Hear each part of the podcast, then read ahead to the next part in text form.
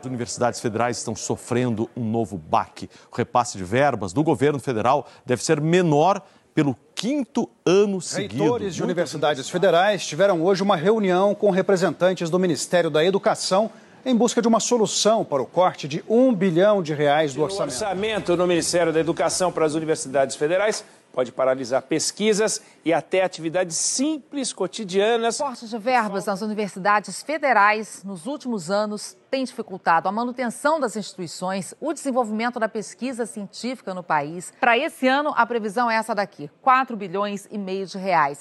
O Ministério da Educação disse que não tem medido esforços para recompor as reduções orçamentárias e que está trabalhando com o Ministério da Economia para que os valores sejam desbloqueados e o orçamento seja disponibilizado em sua totalidade para a pasta. O Ministério disse ainda que não houve corte no orçamento das unidades, e sim o bloqueio do orçamento para atender um decreto de abril deste ano. E que, se houver uma melhora no cenário fiscal no segundo semestre, esse orçamento poderá ser desbloqueado e executado. Você ouve agora o podcast Conversa com Tinoco. Olá, para você que está agora nos ouvindo, estamos começando mais uma edição do podcast Conversa com Tinoco. Até este momento, você já deve ter notado o assunto deste episódio. É um tema muito importante que foi bastante divulgado na mídia: a crise orçamentária das universidades federais do nosso país.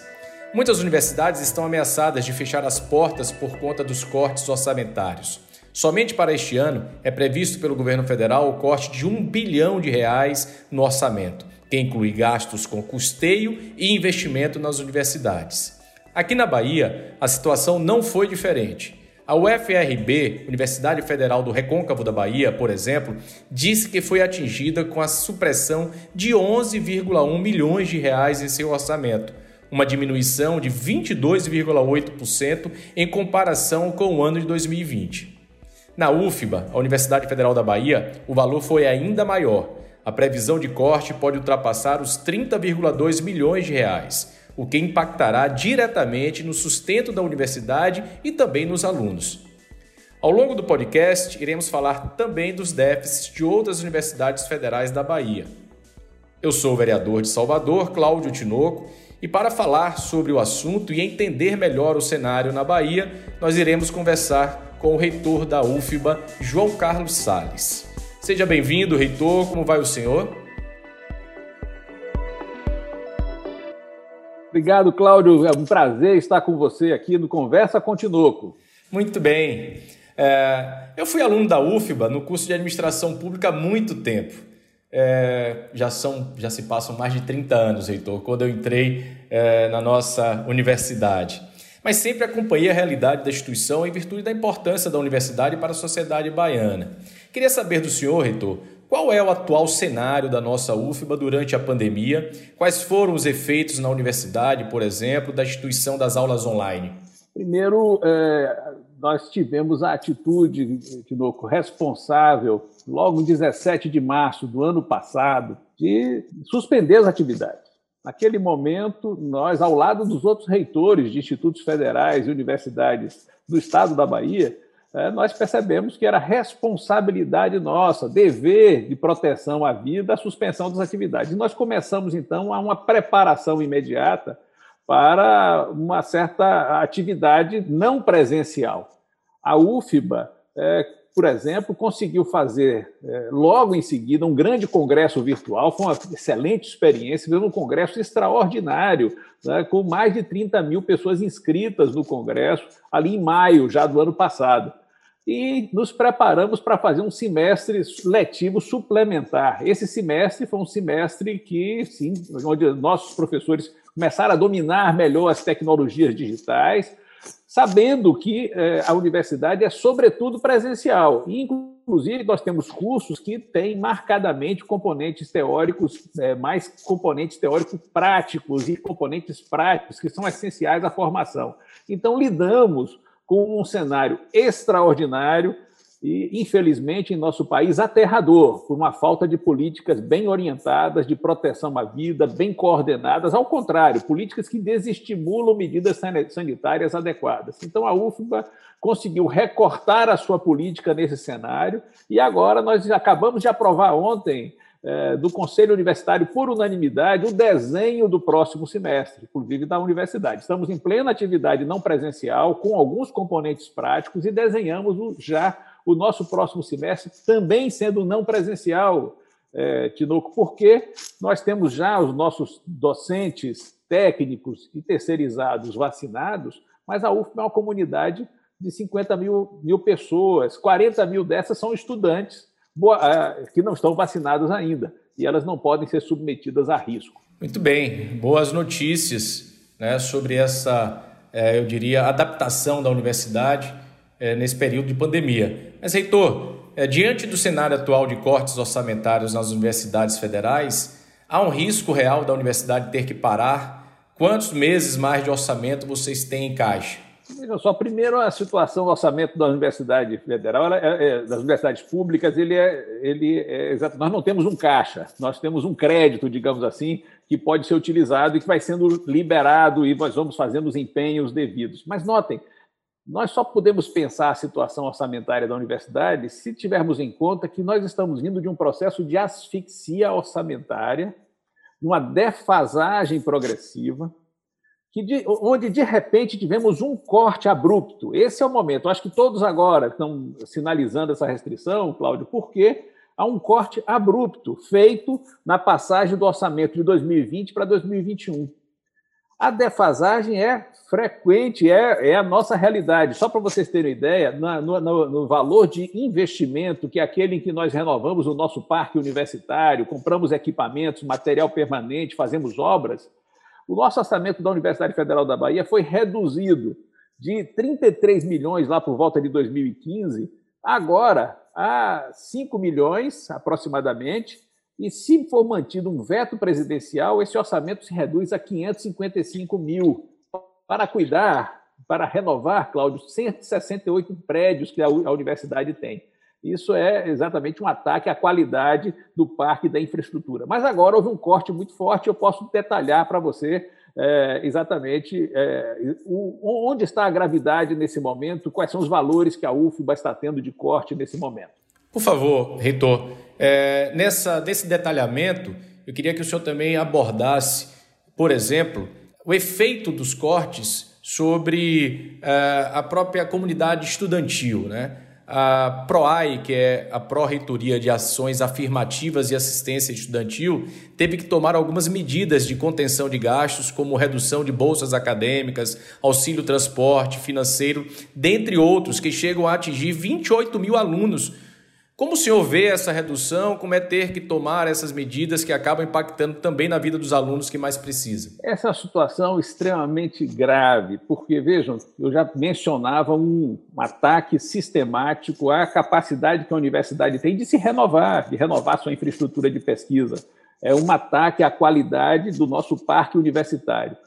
Agora tivemos um ataque direto à assistência estudantil também. Eu quero destacar isso, é o mais delicado, o mais doído, o mais perverso, porque com isso, Cláudio, nós é, a universidade é impedida de minorar a gravidade da situação de vulnerabilidade de nossa comunidade. Ela é muito significativa na UFBA e a assistência serve para que o estudante, no ambiente da universidade, não sofra a exclusão que sofre fora da universidade.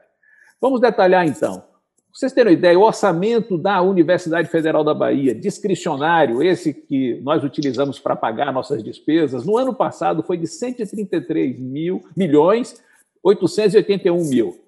133 milhões 881 mil. Este ano, este ano, eu, é, eu preciso corrigir isso, perdoem. Esse valor aí é o valor de 2010, só para você ter uma ideia. Esse é o valor Sim. de 2010. Este, sim, ano, sim. este ano, vocês terem ideia, 2010, quando a UFBA tinha 15 mil estudantes a menos. Hoje o orçamento está em 132 milhões 814, ou seja, um milhão a menos do que o orçamento de 2010. É como se tivéssemos voltado no tempo para uma UFBA que tinha 15 mil estudantes a menos, menos é, espaço construído, etc. Terrível, terrível. É como é um diagnóstico muito sério. Isso sem correção, Cláudio, sem fazer a correção. Imagine se nós colocássemos esses valores em dólar o que era 133 milhões uh, em 2010 e o que é hoje, efetivamente, 132 milhões em relação ao dólar. Agora, vamos comparar com o ano passado. O ano passado, o orçamento da UFBA foi de 163 milhões 308 mil reais. A redução, o corte, é de 30 milhões 494 mil. Se for mantido esse veto presidencial que eu já mencionei sobre o investimento, o corte se eleva para 34 milhões 878 mil ou seja, 21,4% do orçamento. Isso é gravíssimo. E desse corte, esse corte hoje, 7 milhões e 200 mil, exatamente se volta à assistência estudantil. Imaginem essa situação dos nossos estudantes não assistidos, a gravidade, o que isso implica em evasão, o que isso implica em sofrimento, em não condições para que o talento, o brilho da nossa gente venha, venha se impor na universidade. Porque é exatamente isso o significado da política de assistência estudantil, Cláudio. Você, é você criar condições para que a cor, a diversidade, o talento do nosso povo brilhante esteja na universidade. Certamente a universidade se enriquece quando ela se enegrece, quando ela, ela se torna quilombola, se torna indígena, ela se torna também, claro, continua, continua ainda representando todas as outras camadas da população mas ela pôde absorver essa, essa riqueza extraordinária da nossa cultura, e isso é um grande benefício que está sendo alvo agora, alvo desse ataque orçamentário. É, eu quero até fazer uma abordagem nesse sentido, mas vou deixar para um pouquinho mais adiante a nossa conversa, reitor, é, porque eu sei que o senhor já foi presidente da Andifes, né, a Associação Nacional dos Dirigentes das Instituições Federais de Ensino Superior. E imagino que o senhor também está em contato com os reitores das outras universidades, inclusive fora da Bahia. Mas eu tenho aqui alguns valores dos cortes das universidades federais na Bahia e quero compartilhar aqui com todos que estão nos ouvindo. Por exemplo, é, a UFBA nós citamos aqui cerca de 30 é, milhões, 30,4 milhões de reais. É, o IFBA, que é o Instituto Federal da Bahia, 14,5 milhões a Universidade Federal do Recôncavo da Bahia, 11,1 milhões, a Universidade Federal do Sul da Bahia, 3,5 milhões e a Universidade Federal do Oeste da Bahia, 2,25 milhões eh, de reais. Perdas totais de quase 62 milhões de reais nas universidades federais na Bahia. Como está a situação nesses locais? O senhor tem algum acompanhamento, tem conhecimento? A situação é semelhante. Né? Agora, notem, é, o caso da Universidade Federal da Bahia, pela sua própria dimensão, é, esse, esses cortes acabam. Nós temos um orçamento defasado também naquilo que nós temos de responsabilidade para cuidar, né? a, a, quantidade de alunos, a quantidade de prédios. As universidades é, aí são mais novas, os institutos federais estão mais espalhados no Estado. E veja, é, essa é uma questão de decisão estratégica da sociedade. Você sabe bem, Cláudio, nos momentos mais difíceis de crise, as sociedades que saíram melhor das crises econômicas, crises políticas, as crises as mais diversas, apostaram na educação. Elas fazem isso apostando em ciência, apostando em tecnologia, apostando Verdade. na formação das suas pessoas, do seu, do seu povo. O que nós estamos fazendo é o contrário. No momento de crise, estamos deixando de apostar na educação. Isso tem um impacto terrível. E note que essas universidades, outras federais, por exemplo, elas são resultado de uma política acertada de expansão do ensino superior na Bahia. Essas universidades vêm, vêm ao encontro de uma necessidade que nós temos de que uma camada maior da nossa população tenha acesso ao ensino superior. Está se tirando a qualidade desse acesso, está se é, prejudicando o possível funcionamento das universidades. Você sabe, nós fizemos, a UFBA fez recentemente um ato público é, dada a gravidade da situação. A UFBA organizou um ato público nacional com a presença de várias associações, exatamente porque a gente percebe nesse momento é, uma clivagem no país, uma divisão muito nítida. E, por um lado, a educação, a ciência, quem aposta nas políticas públicas voltadas ao bem comum, quem aposta na democracia, Cláudio. E, por outro lado, temos que dizer que temos o enfrentamento do obscurantismo, do negacionismo, do autoritarismo, da barbárie. E nós fizemos um ato, Educação contra a Barbárie, exatamente com a presença de várias universidades do país, com a presença de várias instituições, para que a sociedade perceba a gravidade desse momento e a, a sociedade impeça que se deixe de escolher algo que é uma promessa de um futuro, uh, de uma independência intelectual, de uma formação qualificada, uh, de um, uma, aposta uma aposta civilizatória que nós fazemos a cada dia nas universidades. É, reitor João Carlos, nesse aspecto da importância da ciência, né, nós sabemos que as universidades públicas, inclusive a UFBA, têm feito pesquisas dedicadas ao coronavírus. São em laboratórios de federais, por exemplo, que estão sendo desenvolvidos imunizantes contra a Covid. Sem falar em cerca de 50 hospitais universitários que atendem a população brasileira com leitos de Covid. É, elas também estão ameaçadas com essas questões orçamentárias, eu falo a questão das pesquisas e essas ações, como estão as atividades científicas, os laboratórios e grupos de pesquisa? Esse é um momento curioso que nós vivemos, né? ou seja, às vezes, sabe, Cláudio, temos que convir que o pesquisador, muito ligado à sua, ao seu trabalho, ele quer garantir o seu financiamento natural. Ele pensa até, diz, poxa, eu tenho que proteger o investimento específico nessa pesquisa, a bolsa do meu aluno, etc. Mas nós estamos vendo em conjunto que não só as pesquisas individualmente estão sendo ameaçadas, reduções muito significativas no financiamento também à ciência e tecnologia nas grandes agências de fomento, mas as instituições estão ameaçadas. Então, o pesquisador tem que proteger a sua pesquisa, mas também a casa em que ele realiza essa pesquisa. É, então, isso é importante registrar, né, porque, é, porque é, de certa forma, de certa forma, todo o nosso, nosso conjunto de pesquisas em andamento pode ter seu horizonte, sim, prejudicado nesse momento, porque os laboratórios não estão sendo renovados, equipamentos não estão sendo renovados, bolsas estão sendo cortadas, e a manutenção, você não pode ter um laboratório funcionando se você não tem limpeza, se você não tem segurança, se você não tem energia elétrica. Ou seja, isso tudo é investimento em pesquisa. Atacar o funcionamento da universidade é atacar também a capacidade de respostas científicas à crise econômica, à crise sanitária, à crise política que nós vivemos. Muito bem. Eu tive acesso a uma nota do Ministério da Educação que procurou é, justificar a medida né, dos cortes.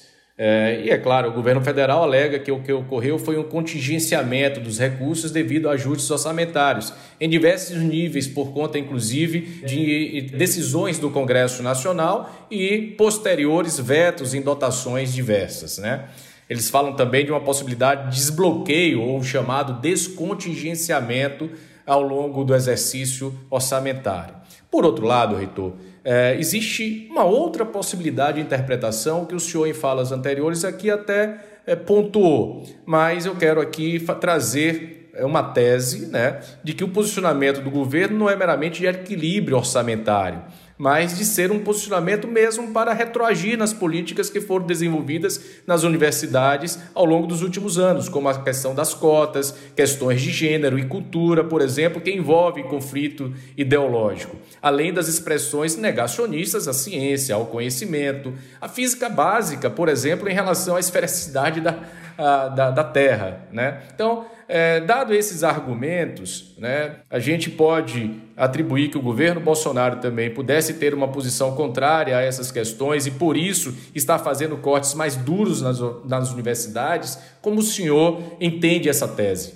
Eu acho que você é, tocou em pontos essenciais. Né? Primeiro, é, quando o Ministério da Educação aceita que a universidade seja tratada como mais uma repartição pública a se, a se distribuir os cortes, deixou de fazer aquela escolha fundamental que a sociedade faz. A sociedade escolhe a saúde, escolhe a educação. Ou seja, considera que são é, funções públicas que não podem sofrer restrições. E ao contrário, deve, porque não são gastos, simplesmente são investimentos fundamentais no próprio futuro da sociedade. O Ministério da Educação, que aceita colocar as verbas destinadas à educação na planilha em igualdade com qualquer outra, está renunciando à sua função, ao seu papel. Ah, e aí passa a explicar e não justifica. Explica de onde vêm os cortes, as causas dos cortes, mas retira a condição exatamente de mostrar que o corte pode até às vezes ser uma necessidade, mas não pode ser um projeto. E aí o que você está apontando é exatamente isso. Mais do que um método, a redução de gastos, parece que há um projeto, sim, de reduzir o valor das universidades públicas, a cultura da universidade pública, o papel que a universidade pública, até mesmo rebaixando ao nível de outras instituições que não têm tanto investimento em, eh, em infraestrutura de pesquisa, por exemplo, é, e que tem, por exemplo, uma situação em relação aos seus professores que não são, que são às vezes horistas, e não é o caso da universidade. Nós temos professores dedicados à pesquisa, dedicados ao ensino, dedicados à extensão, e como uma instituição que também pratica internamente formas democráticas de escolha de dirigentes e assim por diante. É esse projeto de, de, de equipamento público, digamos assim, esse projeto de futuro que está contido na universidade que está sendo atacado não é simplesmente uma questão orçamentária. A questão orçamentária, a explicação orçamentária é sintoma de uma escolha que pode ter sido feita em relação ao destino das universidades. Reitor João Carlos, é, a gente sabe que, é, mesmo com a redução do orçamento, o senhor já citou que tiveram cortes orçamentários ao longo, o senhor citou inclusive um, um, período de 11 anos, comparando 2010 com 2021. Eu lembro de 2019, inclusive, que uma juíza daqui da Bahia teve que é, tomar uma decisão né, baseada na, na essencialidade da educação, né, no, no, no direito fundamental da educação, para poder, eu diria, é, decidir liminarmente para que a, a, universidade não tivesse é, esses cortes naquele ano. Mas é claro que a gente tem também boas notícias. A UFBA teve sua maior nota no Índice Geral de Custos, o IGC, em 2019. Né? Depois de uma sequência de cinco ou seis anos em crescimento, já chegando ao nível 4 e muito perto, depois dessa nota no IGC de 2019, ao nível 5. Né? E eu queria também que o senhor nos desse aqui é, o motivo né, desse resultado é, crescente. O que é interessante aí é ver esse resultado é um resultado significativo. Muita gente, às vezes, muita gente olha para os rankings né, e, e, e, não vê a variação, não entende bem a variação dos rankings. Esse resultado é um resultado significativo, primeiro, porque ele é um resultado oficial, resultado de uma avaliação feita pelas instituições oficiais, pelo próprio MEC. Né? Então, nesse sentido, já é um resultado que tem uma dimensão própria de acompanhamento. Ele é comparativo também em relação às universidades todas, mas ele mostra que, ao longo desse período, apesar da defasagem que eu mencionei, apesar das restrições orçamentárias, os nossos cursos, são 90 e tantos cursos só na graduação, eles foram avaliados é, consistentemente, sempre com notas superiores. A nossa média é essa média. Imagine, nós temos então uma, uma universidade onde a excelência se espalha em todas as áreas do conhecimento. Isso é algo muito significativo. Eu considero que isso é uma aposta segura. Quem quiser fazer um curso de qualidade, saiba que a UFBA é um lugar para isso. E que a UFBA não tem é, caído, apesar da redução dos recursos. Ela tem sim preservado a avaliação que é feita através de uma combinação, essa, essa, esse índice é uma combinação de notas, que tem desde a nota do desempenho dos estudantes no ENAD, até mesmo as visitas feitas presencialmente é, pelo MEC. Então, você percebe como, como é uma nota muito significativa de todas as dimensões do nosso curso. Nós temos muito orgulho desse trabalho que nós realizamos, tanto a nossa graduação quanto a nossa pós-graduação melhorou dos últimos anos em termos de nota. O senhor citou o movimento que ocorreu, salvo engano, foi no dia 18 de maio, né, em defesa da universidade pública, é, envolveu a comunidade acadêmica, muitas personalidades em apoio à UFBA, inclusive. Vi o ex-aluno Gilberto Gil, por exemplo, é, manifestando nas redes sociais, entre tantas outras, eu, eu chamo de personalidades, de fato, né? A UFBA é, é berço é, de tantas pessoas que hoje não desenvolvem atividades até na sua área de formação, citando o Gil como uma referência, que foi uma referência da administração para mim, inclusive, trazida por meu tio Heraldo Tinoco, que era professor também da Escola de Administração. É, mas é claro que a gente fica aqui na posição também de agente político, a gente que tem muitos colegas, inclusive na Câmara Municipal de Salvador, como o professor Edivaldo Brito e tantos outros, é, na eu diria, trincheira da defesa, reitor. Mas é claro, né, o que é que pode melhor, ainda ser feito para melhorar essa situação? Né? Qual a esperança para os próximos meses? Como manter a UFBA aberta e funcionando nesse patamar de qualidade que a gente acabou de citar aqui na conversa, na pergunta anterior? Nós estamos em luta, né? manifestação, nossa mobilização, a comunidade precisa mobilizar, isso é importante se mobilizar para defender a universidade pública no nosso país. Por exemplo, ainda continua em bloqueio, 20, eh, no caso da UFPA, 20, 20 milhões e 717 mil. Né? Nós vamos lutar para que haja esse desbloqueio. Né? Porque houve um desbloqueio mais geral, de uma parte, porque você imagine só, Tinoco, eles tinham colocado em, em, em bloqueio 60% do orçamento cortado. E aí, é, o desbloqueio que foi feito foi como um alívio, tiraram o bode da sala, mas deixaram o orçamento cortado. Veja, nosso orçamento está cortado, com 30 milhões, isso está cortado o orçamento, e além disso, há 20 milhões que ainda estão bloqueados, ou seja, nós podemos terminar o ano com 50 milhões a menos em relação ao ano passado, não é, não é em relação ao que necessitaríamos. Só para você ter uma ideia, hoje, se fosse fazer um reajuste do orçamento, a UFBA teria que ter 206 milhões e não os 138 que vai, 132 que vai ter. 206 milhões. Imagine só a gravidade da situação. Nossa luta tem, por exemplo, nós conseguimos uma emenda de bancada é, que para conjunto das universidades e institutos federais do nosso Estado, e nós vamos fazer todo o esforço para que essa emenda de, de bancada seja implementada efetivamente. Isso tudo vai diminuir o impacto. Mas eu posso dar uma certeza, é, Tinoco, em relação à universidade. A universidade não vai parar, ela está em modo de resistência, ela vai mostrar as dificuldades, certamente sem os recursos sofreremos, atravessaremos um deserto nesse momento. O que a gente não pode fazer, Tinoco, é deixar que o deserto nos ganhe por dentro. O deserto não pode crescer dentro de nós. E não há de crescer, porque a nossa comunidade, por exemplo, ontem no Conselho Universitário, ao voltar por unanimidade uma resolução acerca do que vai ser o próximo semestre, mostrou que está unida. Mostrou que sim, não vai esconder dados. Nós não romantizamos o que fazemos, inclusive porque a atividade feita não presencialmente tem problemas de acesso digital, tem problemas de evasão, dificuldades diversas sobretudo agravadas pela própria situação de medo, de pandemia que nós vivemos. Mas a UFBA resiste e esses nós, que temos a universidade pública no coração, temos a democracia no coração, iremos vencer.